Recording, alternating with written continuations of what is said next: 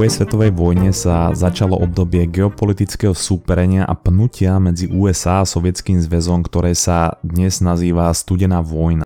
Toto obdobie trvalo až do roku 1991, kedy sa rozpadol Sovietsky zväz a počas tohto obdobia tieto dve mocnosti súperili vo všetkom. Chceli svetu a sebe navzájom dokazovať, ktorá mocnosť je lepšia a predháňali sa v každej jednej disciplíne. Na jednej strane nás toto súperenie týchto dvoch svetových veľmocí neskutočne posunulo, čo sa týka technologického pokroku a taktiež rôznych iných oblastí, pretože sa vyvíjal obrovský nátlak a prostriedky práve na tento závod. Ono sa úplne inak pracuje, keď je človek okolnostiami donútený a práve toto viedlo aj k tomu, že ľudstvo prvýkrát letelo do vesmíru a dokonca aj pristálo na mesiaci. Čiže Keby nebolo tohoto súperenia, dostali by sme sa tak skoro do vesmíru? Alebo respektíve dostali by sme sa tak skoro na mesiac? Ani nie. No, ťažko povedať, pravdepodobne nie, aj keď teda podľa niektorých ľudí sme tam ani neboli a to pristáte zrežíroval Stanley Kubrick, takže možno je to zbytočná otázka.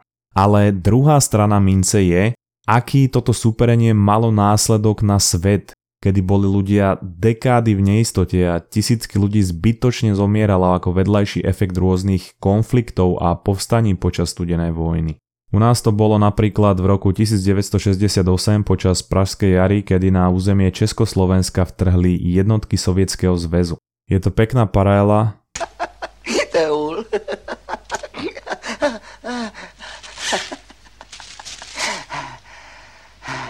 Paralela nikdy to nepoviem dobre, na to, ak sa človek porovnáva s niekým iným a práve to ho motivuje makať a snaží sa s ním súperiť a dosahovať viac ako ten druhý. Odvrátená strana, presne ako studená vojna, je, že má non-stop pocit, že musí makať, aby toho druhého predbehol alebo aby ho nedobehol. A je v takom konštantnom miernom napätí a blokuje mu to vnútorný kľud a pocit šťastia. A taktiež mu to nabúráva aj ostatné oblasti jeho života. Takže poďme sa pozrieť na šťastie z trocha iného pohľadu ako minule.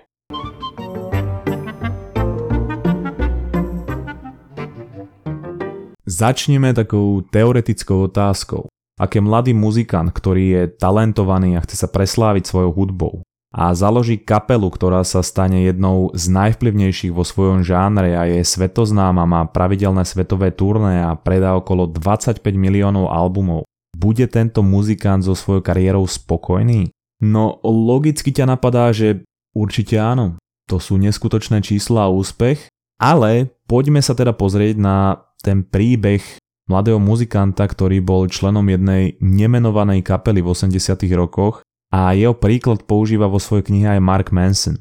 Tohoto muzikanta totiž týždeň pred podpísaním ich prvého veľkého kontraktu s nahrávacím štúdiom tá kapela, ktoré pôsobil, vyhodila. A on absolútne nechápal prečo a nikoho to nezaujímalo. Nikoho nezaujímalo, že to nebolo fér a on sa cítil strašne. No a chcel im teda ukázať, akú spravili obrovskú chybu a chcel sa im pomstiť. Tak našiel profesionálnych muzikantov a vytvoril ďalšiu kapelu. Oni písali pesničky, nahrávali, neskutočne dreli a nacvičovali až nakoniec tiež podpísali obrovskú zmluvu s nahrávacím štúdiom No a tento muzikant sa volá Dave Mustaine a je dnes považovaný za jedného z najvplyvnejších muzikantov heavy metalovej scény a kapela, ktorú následne založil sa stala neskutočne úspešná, predala 25 miliónov albumov a volá sa Megadeth. Bohužiaľ, kapela, z ktorej ho vyhodili sa volá Metallica a tá predala 180 miliónov albumov a dalo by sa povedať, že bola tak trochu na vrcholu tomto žánri. No a práve preto Dave Mustaine nikdy nebol spokojný napriek tomu, aké je ťažké sa dostať na vrchol v hudobnom odvetvi a napriek svojmu neskutočnému úspechu a vplyvu. Nikdy nebol spokojný, lebo sa porovnával s kapelou, ktorá ho v mladosti vyhodila. Pre predstavu, aké to je nepravdepodobné, podľa štatistík to vychádza tak, že z milióna muzikantov sa preslávia dvaja. To je percentuálne 0,50 a potom dvojka. Takže chceš říct, že mám šanci? Teda asi tak nejak približne rovnaká pravdepodobnosť, že na Slovensku bude niekedy dobrá vláda. No ale napriek tomu by chceli byť milióny gitaristov a muzikantov na jeho mieste a chceli by mať jeho úspech. Problém je ale ten, že ľudia si vyberajú jednu oblasť života niekoho iného a spravia z nej najrelevantnejší ukazovateľ porovnávania kvality svojho a jeho života. Ak si napríklad zoberieme takého Jima Kerryho, hej, neskutočný herec, komik, je bohatý, je slávny a pomyslí si, že bože, keby som mal taký talent, alebo keby som bol taký vtipný, slávny alebo bohatý ako Jim Kerry. Ale bral by si len jednu súčasť jeho života? Tú slávu alebo tie peniaze? A čo ak sa pozrieš na jeho psychický stav? On hral napríklad v jednom filme, ktorý sa volá Muž na mesiaci. A je to film o živote reálneho komika Andyho Kaufmana. No a ten film sa točil niečo cez rok. E, točil ho český režisér Miloš Forman. A je to neskutočné zobrazenie toho komika Andyho Kaufmana, pretože Jim Carrey sa na neho aj mierne podobal. A on úplne vstúpil do tej postavy, on sa úplne hlboko ponoril do toho charakteru, že on ho hral aj mimo natáčania mal aj nejaké problémy so štábom, pretože on sa aj mimo natáčania správal ako Andy Kaufman a Andy Kaufman sa správal veľmi podivne. Hovorím v minulom čase, pretože už je dnes mŕtvy.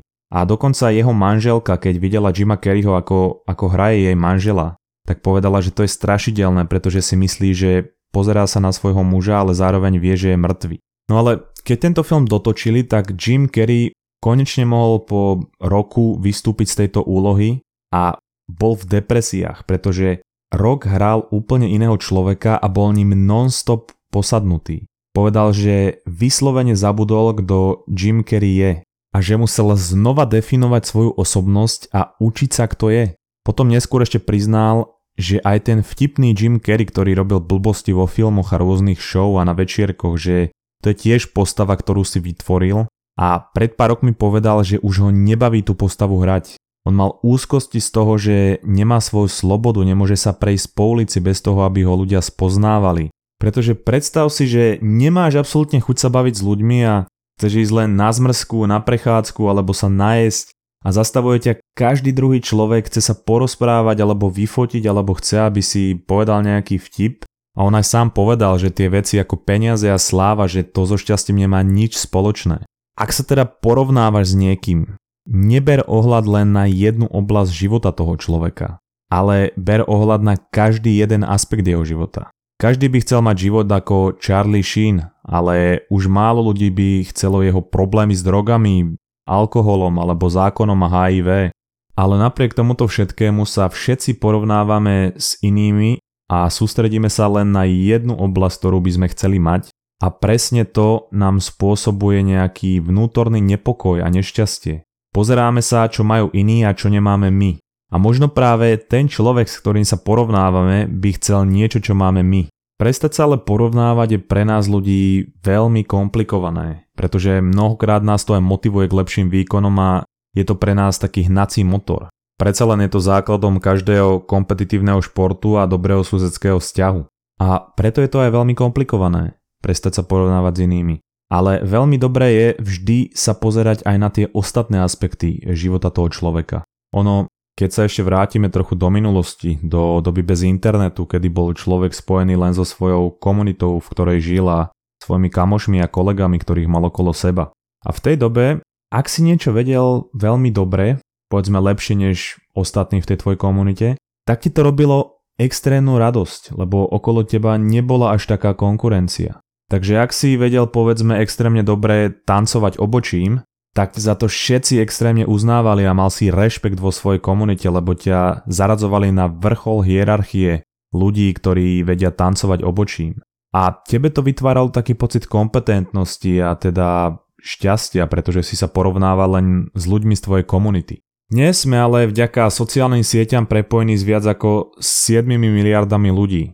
A čokoľvek vieš, tak je na svete milióny ľudí, ktorí sú v tom stokrát lepší ako ty.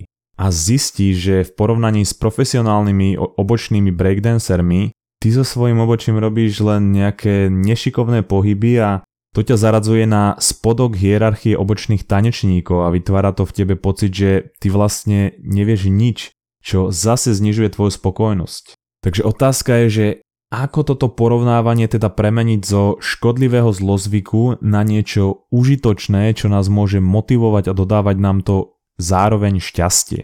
No, dalo by sa povedať, že každý deň sa snažíš robiť veci, ktoré zlepšujú tvoj život, alebo si myslíš, že zlepšia tvoj život. Ak robíš naopak veci, ktoré zhoršujú tvoj život a ty vieš, že ich zhoršujú, tak by si sa mal nad tým zamyslieť a postupne ich prestať robiť. A ak ich robíš na schvál, tak potom máš nejaký problém, ktorý by si mal riešiť. Z týchto vecí, ktoré zlepšujú tvoj život alebo sa snažia tvoj život zlepšiť, logicky vyplýva, že ak niečo robíš pravidelne alebo každý deň, tak sa v tom zlepšuješ. A tento progres sa dá sledovať. Ak sa rozhodneš každý deň robiť veci, ktoré zlepšia tvoj život a budeš ich plniť a sledovať svoj progres, dalo by sa povedať, že namiesto toho, aby si sa porovnával s inými, by si sa mohol porovnávať s tým človekom, ktorý si bol včera. Pretože na rozdiel od iných ľudí, ten človek, ktorým si bol včera, je úplne presne ten istý človek, čo si bol ty a je už na tebe, či to tvoje dnešné ja je lepšie alebo horšie než ten človek včera. Ak budeš sledovať svoj progres každý deň a každý deň budeš o niečo lepší než tvoje včerajšie a zároveň sa nebudeš porovnávať s ostatnými, ale sám so sebou, tak toto je porovnávanie, ktoré je oveľa zdravšie pre tvoj mentálny stav. Človek má vždy radosť a cíti motiváciu, keď je lepší ako niekto iný. Ale taktiež to cíti, ak je lepší než on sám v minulosti. Napríklad ak chodíš do posilky a dáš nové maximum, alebo pri behaní dáš lepší čas ako minule. Alebo chlap, ak vie zase o niečo rýchlejšie povedať žene, idem iba na jedno, tak aby ti nerozumela. Po prípade vieš spraviť nové triky pri tancovaní obočím, vždy ti to robí radosť. A ak sa budeš sústrediť na to, aby si bol dobrý vo veciach, čo robíš, úspech a peniaze a v prípade tancovania obočím aj sláva môžu byť ako bonus budúcnosti, namiesto toho, aby si sa oberal o energiu a vnútorný kľud porovnávaním sa s inými. Pretože ty aj keby si mal to, čo má ten druhý človek, ty by si nebol šťastný z dlhodobého hľadiska, pretože keď porovnávali v jednej štúdii človeka, ktorý vyhral športke a človeka, ktorý skončil na vozíku, oni zistili, že po určitom čase sa ich hladina spokojnosti vrátila na tú istú úroveň ako pred tou udalosťou. My totiž máme hranicu, ako veľmi môžeme byť šťastní. Ono to nefunguje tak, že teraz zarábam 690 eur a som s tým spokojný, ale keby som zarábal 6900, tak som ešte 30 krát šťastnejší.